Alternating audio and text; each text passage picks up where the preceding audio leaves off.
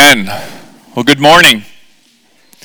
I know most of you looked at our passage this morning and thought to yourself, wow, he's got less verses than chapters than he preached the last time. So hopefully we won't go an hour and 15 minutes today. How about that? Uh, let's, let's try for that.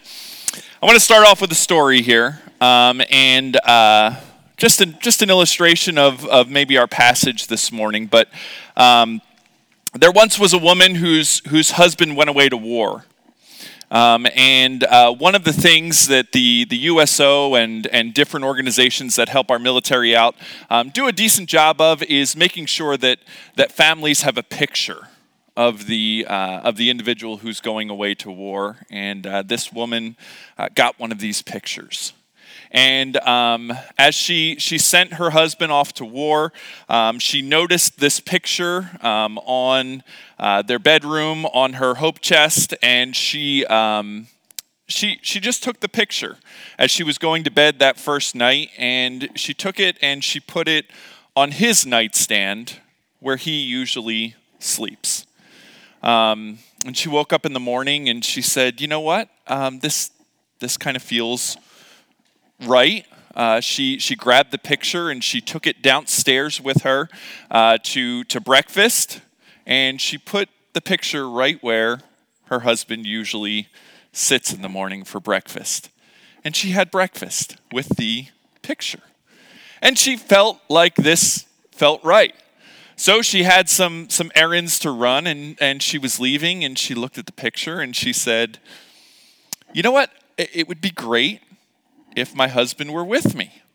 So she grabbed the picture, she she put it on the passenger seat of the car. She got in and she she turned the car on and she looked and she was like, "Well, I don't want anything to happen to him." So she reached over, grabbed the seatbelt and she buckled the picture in.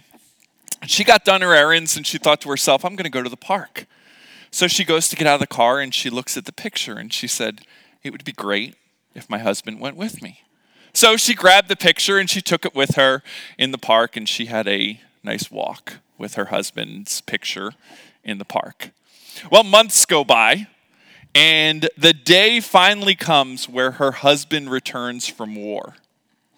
And uh, he comes home and she's so excited. She embraces him. He is exhausted from his long journey coming home from war. Um, and um, he, he heads up to the bedroom to go to sleep.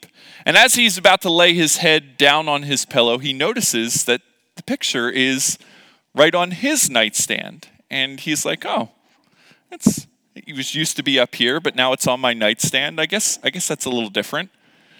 And he, he falls asleep, and because he has, he, has, he has just traveled this long journey, he sleeps in the next morning. And when he wakes up, the first thing he smells are eggs and bacon and he looks over and he notices that his wife is is not in the bed. And he thinks to himself oh my goodness she loves me so much that she woke up early and made me breakfast.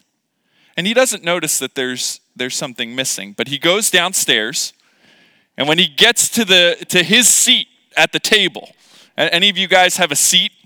I have a seat at my table right? That's that's my seat. He gets to his seat. He notices that there's a picture sitting in his seat. And his wife is sitting there and she's eating at her seat. And he thinks she's joking around and he's like, huh, that's funny. He's like, but but I'm here now. And she's like, "Oh, I'm sorry." She's like, "It's just it's a routine that I got into while you were gone."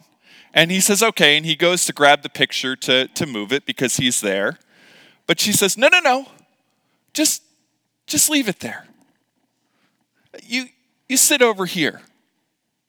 And he looks at her funny and he's like, Come on, really? She's like, Just, just for me. Just do it. So the husband says, Okay. He sits in a different seat and he eats his breakfast. And she said, Hey, I, I think it would be nice if we went to the park today. So he says, Great. So he goes upstairs to get dressed and everything, and, and he hears the car start. And it's the summertime, and he thinks to himself, oh, she probably turned the air on for me. So he goes down to, to the car, and he goes to get in the car, and he's about to sit down, and she's like, oh, wait, wait, wait. Because he's about to sit on the picture that's in the passenger seat. She grabs it real quick and she says, Here, hold this. And he's like, Okay, like the whole way? And she's like, Yeah, just hold it. So they get to the park and he goes to put the picture in the back seat and she says, No, no, no, bring it with us. And he turns to her and he says, Honey, I'm here. Like, why do we need this picture? And she looks at him confused because she wants both. She got used to this picture of him, but now that he is really here, she's actually robbing herself of the enjoyment of having him there. And in our passage this morning, this is sort of the issue that these Colossians are, are being faced with. They are not, they have not bought into this idea, but there are false teachers that are coming in and they're telling them, yeah, it's great that you have Jesus, but you need Jesus and this. And the things that they're telling them that they need are shadows of what Jesus actually is. You see that picture? That picture was just a resemblance of her actual husband, but she couldn't let go of it. And she thought to herself, well, if my husband's good, then my husband and a picture is probably better. So let's read our passage this morning here. Uh, turn with me to Colossians chapter 2, verses 16 through 19. Starting in verse 16, it says, Therefore, let no one pass judgment on you with question of food or drink or in regard to a festival or new moon or a Sabbath. These are a shadow of things to come, but the substance belongs to Christ. Let no one disqualify you, insisting on asceticism and worship of angels, going on in detail about visions, puffed up without reason by his sensuous mind, and holding fast the head, from which the whole body is nourished and knit together through its joints and ligaments, growing with a growth that is from God. Father God, Lord, we just thank you for your word. God, I pray right now that you would be honored and glorified by the preaching of your word. Um, God, that, that you would be the focus. Um, God, that it would not be anything else that is said this morning other than your word. Use your spirit to soften hearts as we humbly uh, learn together. In Jesus' name, amen. So, verse 16 starts off with a word, and that word is therefore.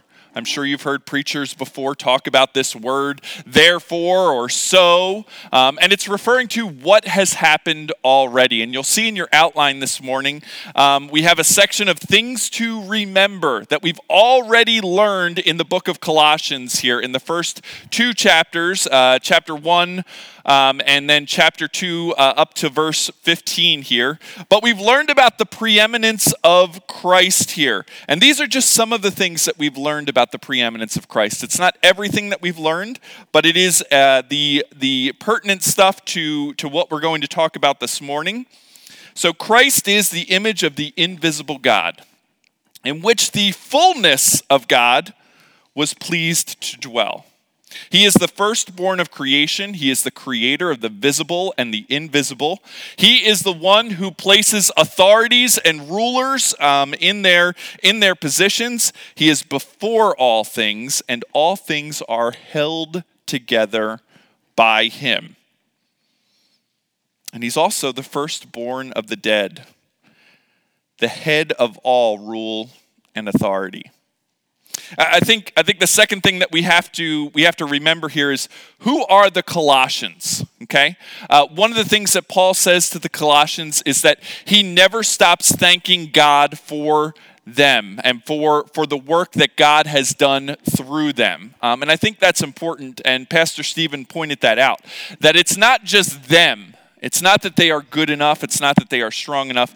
It's the work that God is doing through uh, these Colossians here. Um, so he thanks them, uh, thanks God for, for the work that God is doing through them. But he tells them that in their past that they were once hostile in mind, that they were doing evil deeds and alienated from God. So, the past of the Colossians is all of these things doing evil deeds, alienated from God, um, and uh, hostile in mind towards God. And finally, we have to remember the power of God. This is God's response to these alienated, hostile, evil doing people here. God showed them grace.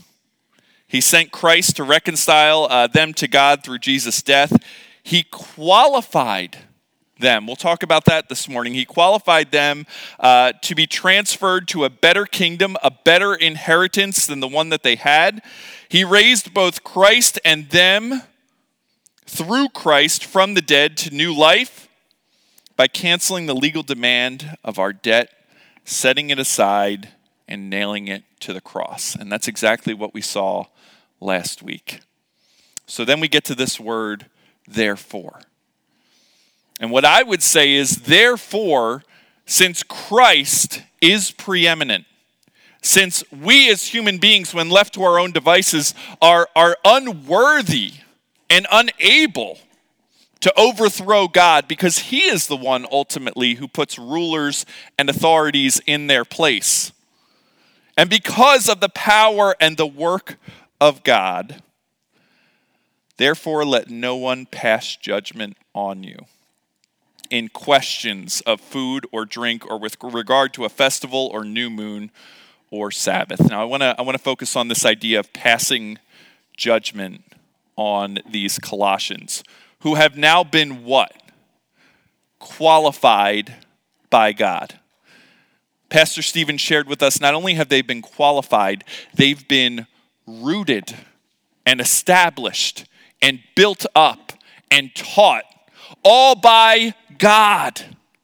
God is doing these work, this work. He is performing the circumcision without hands on these individuals, and he's doing it all through Christ.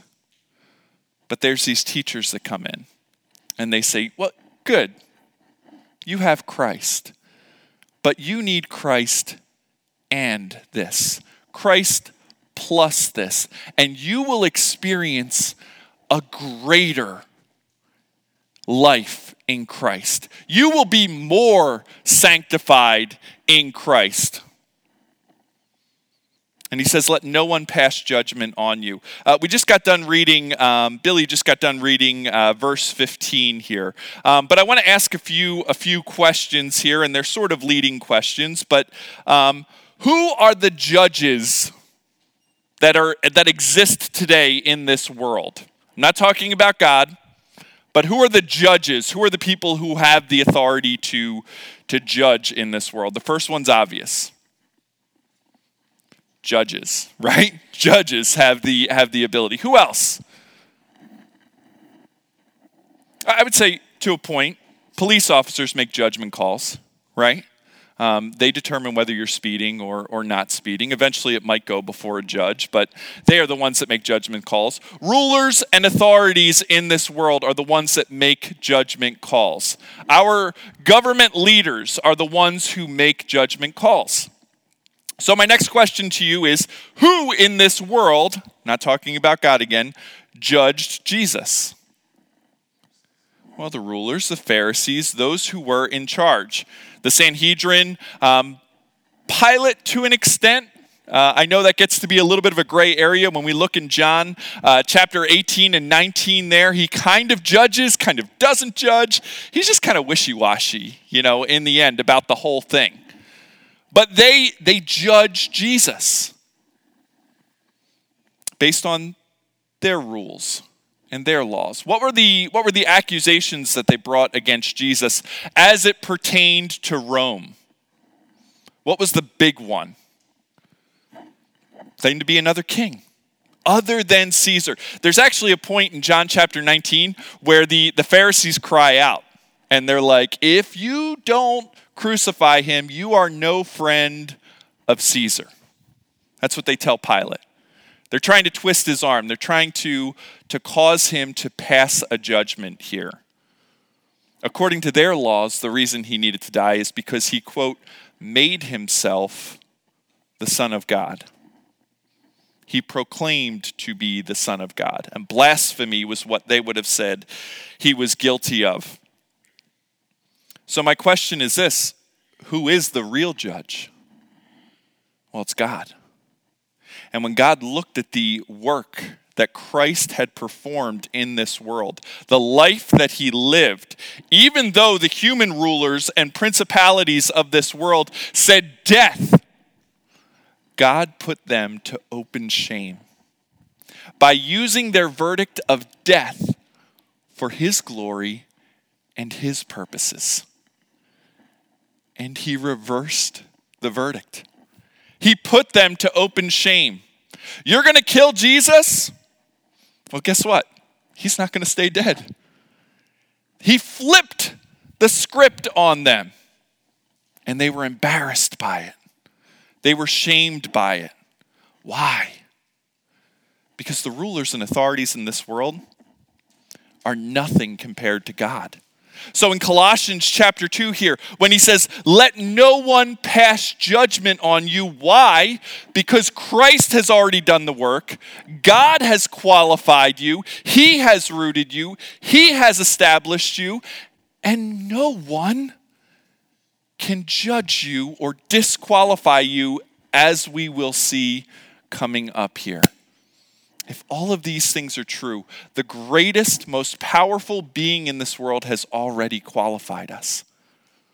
But these teachers come in and they get these, these ideas in their head and they start looking around at these Colossians.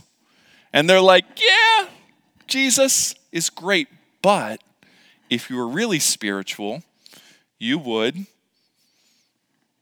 maybe not eat this or abstain from drinking this. Or maybe you should keep this festival or that festival or this new moon.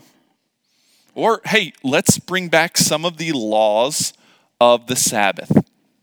And by these, these indications here, by, by stating these specific things, I, I think it is no mistake that we're supposed to see these individuals as Jewish leaders.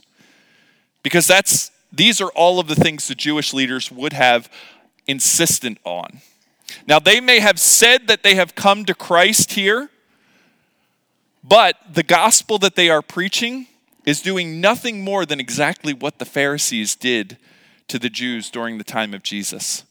They are heaping additional burdens on them. Just as we saw Jack uh, last week carry all of those bags up here, they are trying to place additional burdens on these people. And the question we need to ask is why? And we will talk about that in a second here. But the issue is food and drink, festivals and new moons and a Sabbath. What these preachers are preaching here is that you can be satisfied by shadows. You, Christian, can be satisfied by shadows. And this is our, our first point here. Um, now, here's, here's kind of the sticky situation here.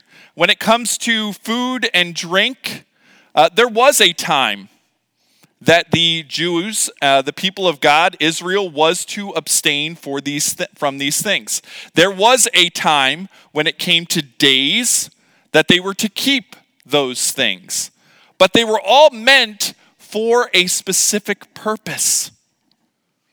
The dietary restrictions uh, not only were just because God said don't eat these things, there were some, some huge medical benefits that the, the people of God received from not eating meat during that time, certain types of meat. The days that they observed, the festivals that they observed, were all supposed to point them to the coming Messiah. They were good things in and of themselves. They were, they were not bad. They are not evil, evil things. And it would sound good to those early Christians.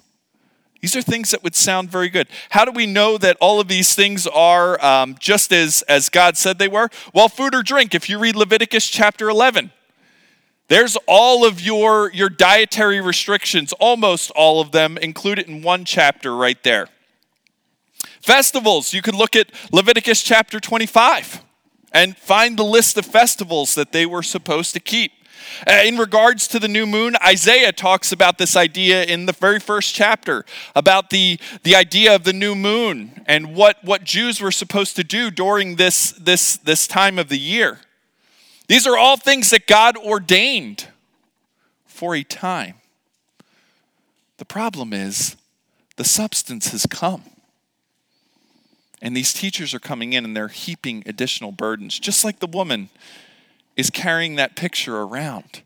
Her husband has already returned, but she still wants to hold on to the picture.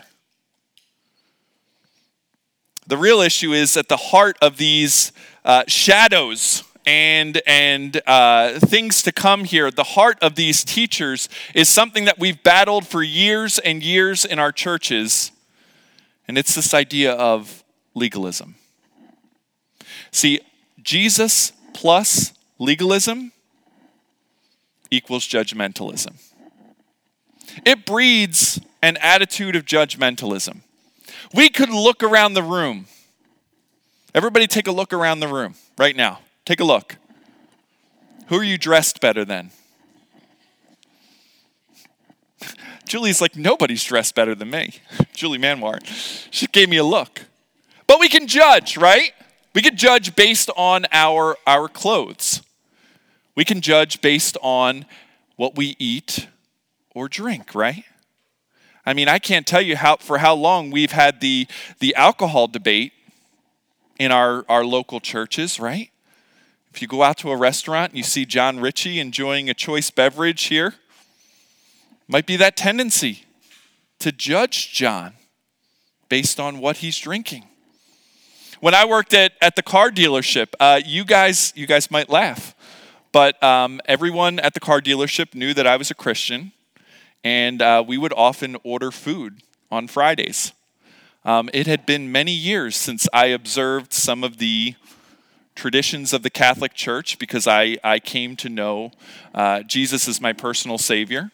But on Fridays, we'd order from the Italian place. And I love me some chicken parm. And I, just without even thinking, not intentionally, I'd be like, I want the chicken parm hoagie. Give me the chicken parm hoagie. And whoever was taking the order would look up at me and say, You're going to eat meat on Friday? And I was like, Yeah. Like, what's the problem? The problem is that they looked at me and they judged me and they say, wait a minute, you who are so close to God, you who, who have devoted your life to, to Jesus would eat meat on Friday? Yeah. Let no one pass judge you based on food or drink. The problem with legalism is that it actually feels good sometimes to know Oh, well, I did X, Y, and Z. Oh, I, I followed these rules and therefore I'm ready to go. You know what, guys? I am going to give up chocolate on Tuesdays. Not only am I going to give up chocolate on Tuesdays, no more pork products for me. No more pork products for me. And and what I'm going to do is uh, from Friday night at sundown to Saturday morning at sundown, I'm doing Nothing. When all my friends are out having a good time, I'm doing nothing. And guess what? Sunday morning, I will be the first one here. Jesus is going to get my entire weekend. Okay? Going to get my entire weekend, and I am going to be so spiritual, people will start calling me Captain Christian. You know, I'm I'm ready to go. Feels good looking around. Oh, at least as I'm not as bad as so and so. You remember the, uh, the Pharisee and the tax collector in the synagogue? Where the Pharisee is, is, is standing there and he's saying, Oh God, thank you. Thank you for not making me like this sinner, this tax collector. Legalism, judgmentalism, it goes hand in hand. Paul says here, let no one pass judgment on you. this idea of just tell me what to do. There is something comforting there. You know, the Bible's very clear that um, it's not what goes into a man, food or drink, that defiles him. It's what comes out. The Gospel of Mark, Jesus tells us that. I believe it's Mark chapter 7. He says it's not what goes into a man, it's what comes out. Unfortunately, for these false teachers here, what's coming out of their mouths is what's defiling these perverse preachers. They're taking the gospel and they are perverting it.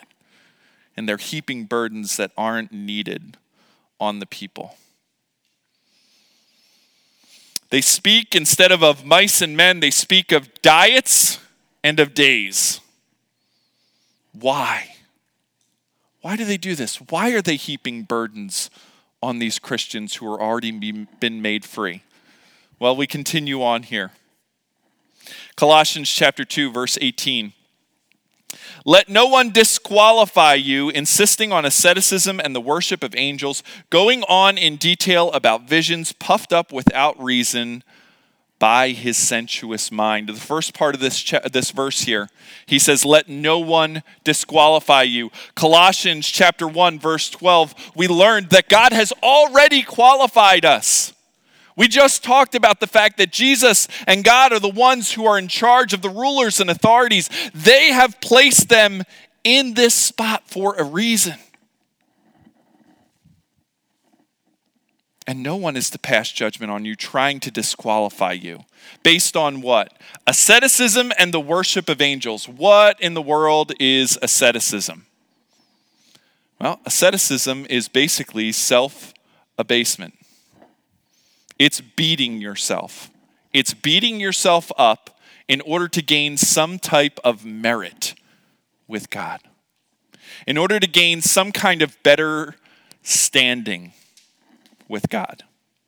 Now, I'm sure you've all heard stories of monks who, who take a vow of, of silence um, or, or priests who take a vow of celibacy, or monks who, who beat themselves, um, you know, uh, in, the, in the monastery, and they're trying to buffet their body because bodily exercise is profitable for a few things, but, uh, but uh, spiritual, uh, spiritual exercise is profitable for all things, as Timothy says, and that is a distortion of that verse.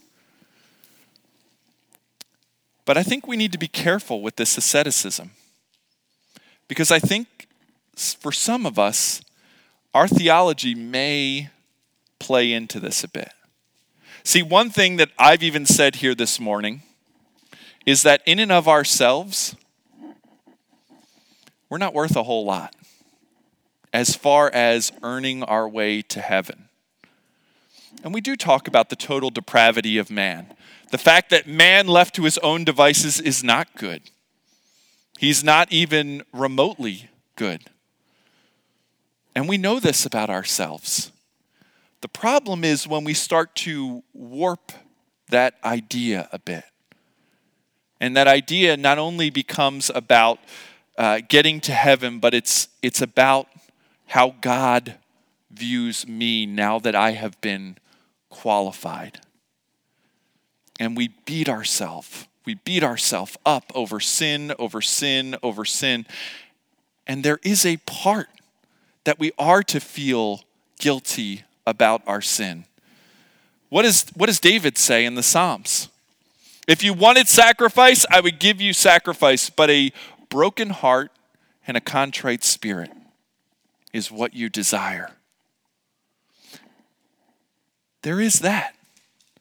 But then there is taking it to a new level to where you start to apply that to not only God, but everyone else around you. For decades now, our society has been plagued by asceticism. And I know some of you struggle with it. Um, not just mentally and emotionally, even though that is, that is serious, but some of you have turned to physically harming yourselves. And some of you parents out there, you will deal with your kids struggling with this. My encouragement to you is the same encouragement that's in the book of Colossians here that Jesus is enough. Jesus' work has been enough. That God has qualified us, He has established us, He has rooted us. My prayer for you this morning, if you're struggling with this, beating yourself up, hurting yourself, Turn to Jesus. Look to the cross and the work that was done. You can stop beating yourself up because Jesus already took the beating for you.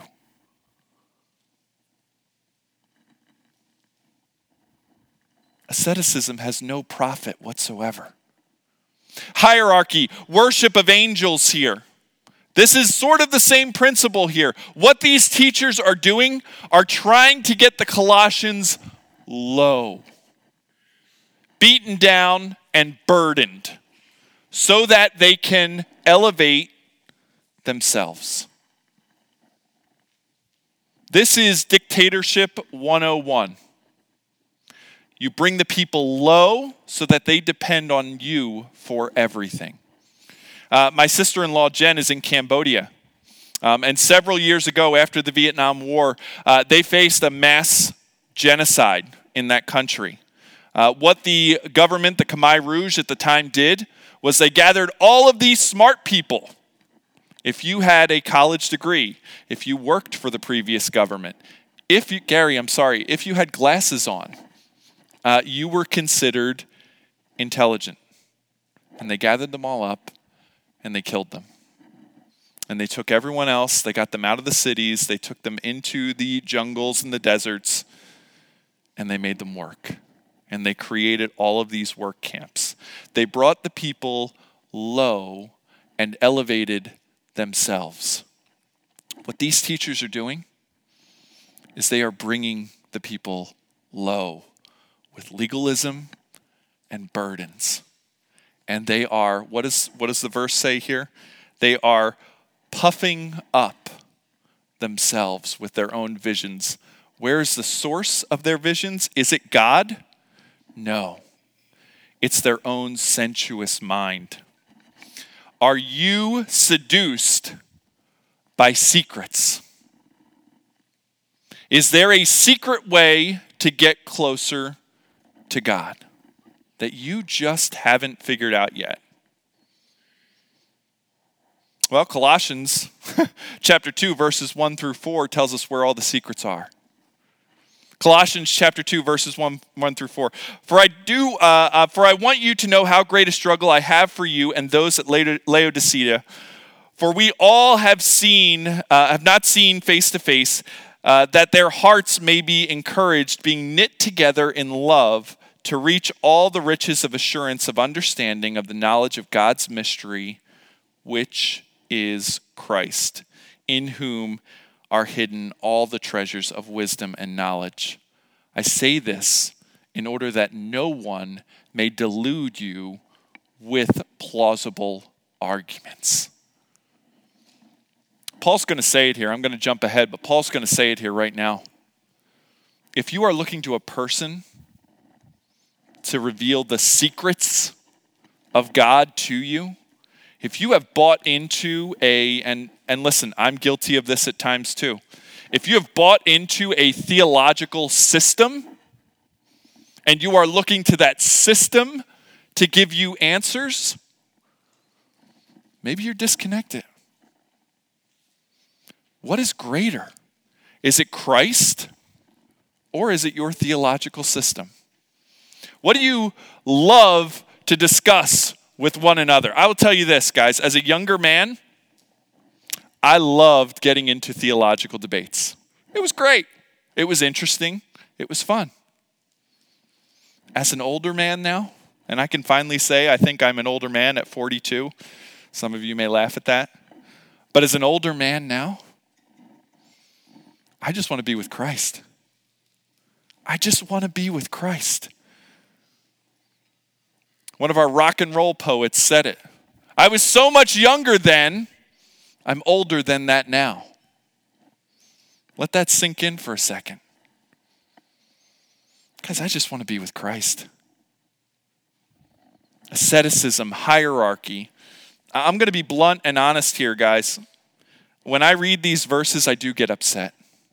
Um, I get troubled in my soul because for years I grew up Roman Catholic. And I look at verses like this and I say to myself, how? See, what these teachers are doing, again, is creating a hierarchy. That no, no, no, no, you don't have direct access to God.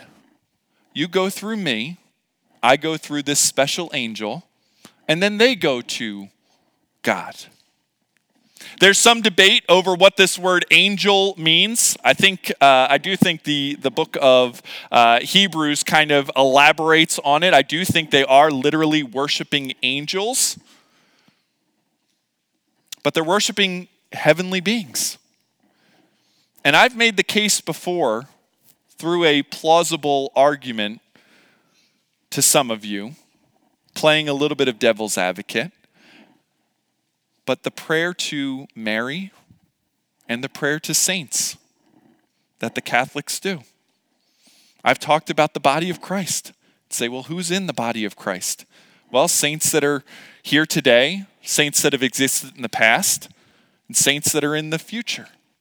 They're all a part of the body of Christ. Catholics just believe that the body can communicate beyond the dead. And because these saints are positionally closer to God, they can bring your intercessions directly to God. How do you get forgiven of your sin? Well, you go through a priest who then goes to God and gives you an act of penance that you have to do. This is just personal for me. Now, you may be sitting here and you might be Roman Catholic. You may be listening here and you might be Roman Catholic. I'm not going to shy away. I don't find some of the practices that the Roman Catholics do, I don't find them anywhere in Scripture. As a matter of fact, the more I read Scripture, the more I find direct contradictions. Second Timothy tells us that there is one mediator between God and man, and that is Jesus Christ the accounts of the of the death and resurrection of, of jesus here. The accounts what happens to that temple curtain? It's torn in two. We as qualified children of god who are rooted and established in christ now have direct access to god because of the work done on the cross and because of the resurrection of jesus christ. Our sin has been laid aside when God sees me, he no longer sees me. He sees the blood of Christ on me, and I have been justified in his sight. I don't need Pastor Stephen.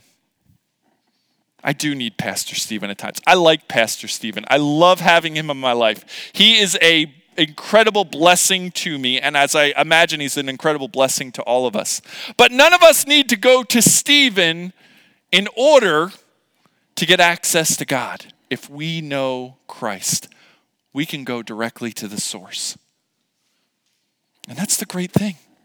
It is such a burden that is lifted off of us.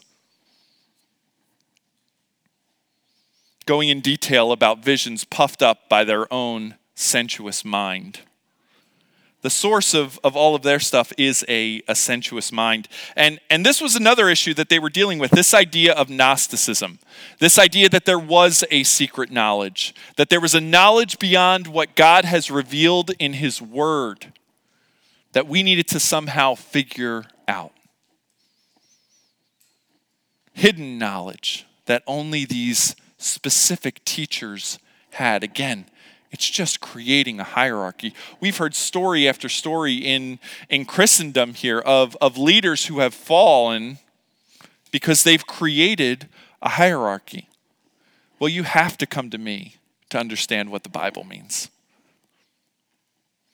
Friends, I want to tell you if you're sitting here today and you don't know Christ, I would like to publicly apologize for my brothers and sisters in the body who have portrayed Christianity to you as a list of do's and don'ts. Just check off these boxes and you're going to be fine. It's a lie. I, I want to publicly apologize to you for those leaders who have publicly elevated themselves, who have puffed up themselves as some sort of spiritual uh, fountain of, of wisdom and they are the only ones that can interpret Scripture. That's not what the Bible says. The Bible says that you're given the Holy Spirit when you believe in Jesus Christ as your Savior, and the Holy Spirit reveals truth to you. It gives you understanding of the Scriptures. Christianity is not a joyless, legalistic hierarchy. It is not a religion. Stop calling it a religion. Jesus, the biggest issue he had with people on this earth were religious peoples. They are not, this is not a religion, it is a relationship that we now have with God. The whole book of Exodus, what did we say? God's desire was to dwell with his people. When you dwell with someone, you have a relationship with them. God wants your heart. He doesn't just want your behavior, your actions, your mind. He wants all of you, but He wants your heart. And the great news is that He will circumcise your heart with hands that are not human hands. He will give you a new heart. The work is on Him, not on us. Lay these burdens down, they're worthless. Verse 19. This is where these teachers have gone wrong. And not holding fast to the head, from whom the whole body, nourished and knit together through its joints and ligaments, grows with a growth that is from God. See, these these teachers of the law here. What they did, uh, these, these false teachers who are trying to bring the law here, what they have done is at one point they may have been focused on Christ. They may have had their eyes turned to Jesus here, but now they have looked away and they've taken their own system, their own ideas, the own, their own visions, and they've puffed them up in their mind to make something that is nowhere in Scripture and to bring people low and elevate themselves.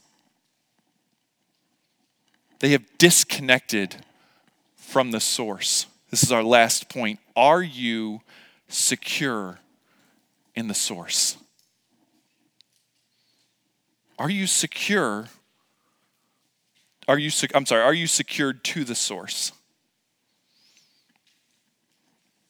See, Christ is the head of the church. We just read in Colossians that all wisdom and teaching is included in Christ. The fullness of God was in him and it was pleased to dwell in him. He is the creator of heaven and earth, he is the head of the body. You do not have to be a doctor. You don't have to be a doctor here today to know that if you lose your head, what happens? You die. Okay, there's many medical conditions that we can survive. There's many body parts that we can lose and survive. If I lose my pinky, I may not die. Okay, I can I can cover it up and and stop the bleeding and cauterize it and you know do everything I need to do to stop it. I no longer have a gallbladder. Okay, it's gone. They took it from me while I was sleeping. I don't know. I want it back. Um, I know have a. I'm still alive. If I lose my head, though, I'm I'm gone. This is the picture that that Paul is giving us once you look away, once you turn to something else and that becomes your focus, you start to develop neurological paths in your own mind. You start to solidify those. And those then interpret how you read Scripture. And that is the issue that we're facing here with these false teachers coming in and talking to these Colossians that they've puffed themselves up from their source, their own mind. Colossians tells us here in verse 19 that the source that we're to be connected to is the head, because the whole body is knit together by the head. Paul says earlier in Colossians, he thanks God because they have been knit together in love. I started earlier in this and I said, listen, I'm done with the theological debates. I'm done. I want to just be with Christ. Turn with me to Romans chapter 12. Very familiar portion of scripture, at least the beginning of it. But what does it look like to be connected to the source? What does the Christian life really look like? I shared with you, it's not about a list of do's and don'ts. What does it look like to be plugged into the source, to be secured to the source? Romans chapter 12, verse 9.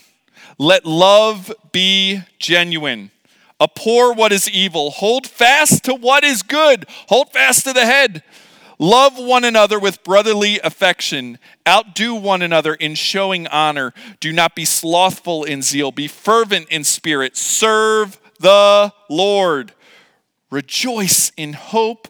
Be patient in tribulation. Be constant in prayer. Contribute to the needs of the saints and seek how to show hospitality. Bless those who persecute you. Bless and do not curse them. Rejoice with those who rejoice. Weep with those who weep. Live in harmony with one another. Do not be haughty, but associate with the lowly. Never be wise in your own sight.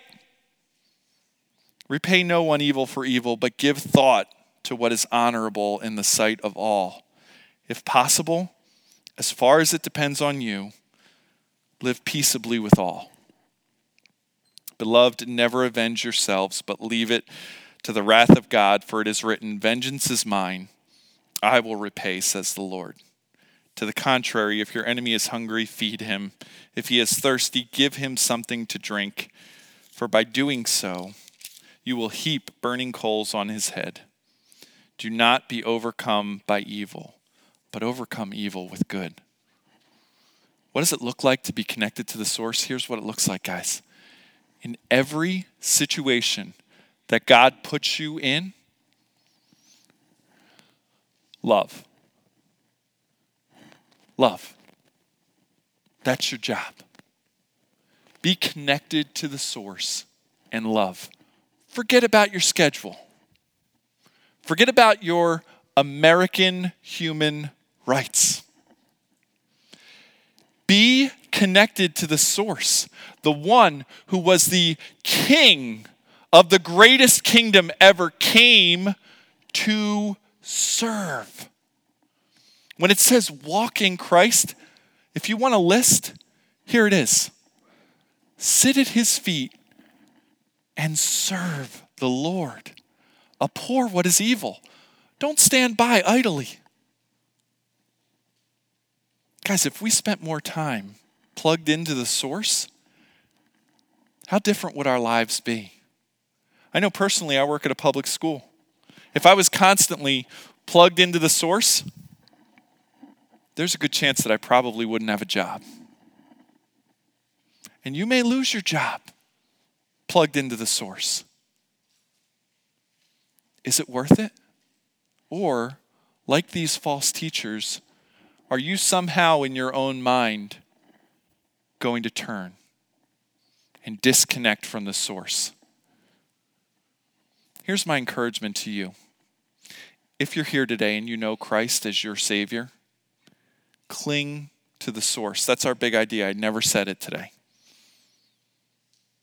But let go of legalism and cling to Christ. You don't know what to do in a situation, your day isn't going according to your plan. Cling to Christ. For me personally, somebody cuts me off on the road, I want vengeance. I'm going to tell you right now, I need to cling to Christ. I need to stay connected. Cling to Christ. Be patient in tribulation. Cling to Christ. If you don't know Jesus here today and you're just trying to go it on your own, here's what I want you to know. I was once sitting right where you are. I was alienated in mind. I was doing evil, alienated from God, seeking only my own pleasures. What that ultimately would earn me is death and eternal alienation from God. God sent his son to die for you. And by his grace, when he died, he took our sins with him. He nailed them to the cross and he laid them aside.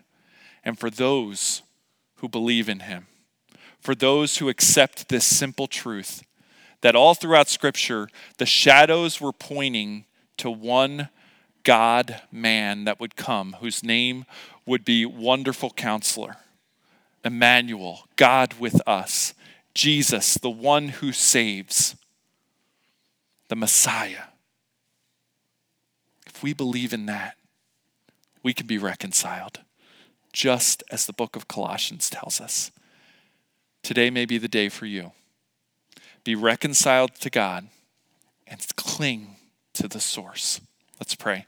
Father God, Lord, we thank you for your word. God, your word is sharper than any two edged sword.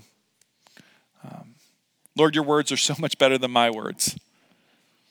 God, my prayer for Christians today, all across this country, not just in this room here, is that we would stop clinging to legalism. Lord, that we would let go of it. Lord, even though it feels good to do certain things and it may seem spiritual, Lord, you are the one who does the sanctifying. God, you are the one who does the saving.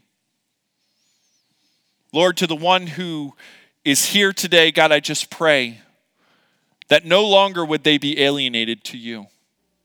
God, that you would call them to yourself today by using your word to penetrate their hearts. God, we do not come with plausible arguments. Lord, we come bearing your word. God, I pray this morning that that is what changes lives today. In Jesus' name, amen.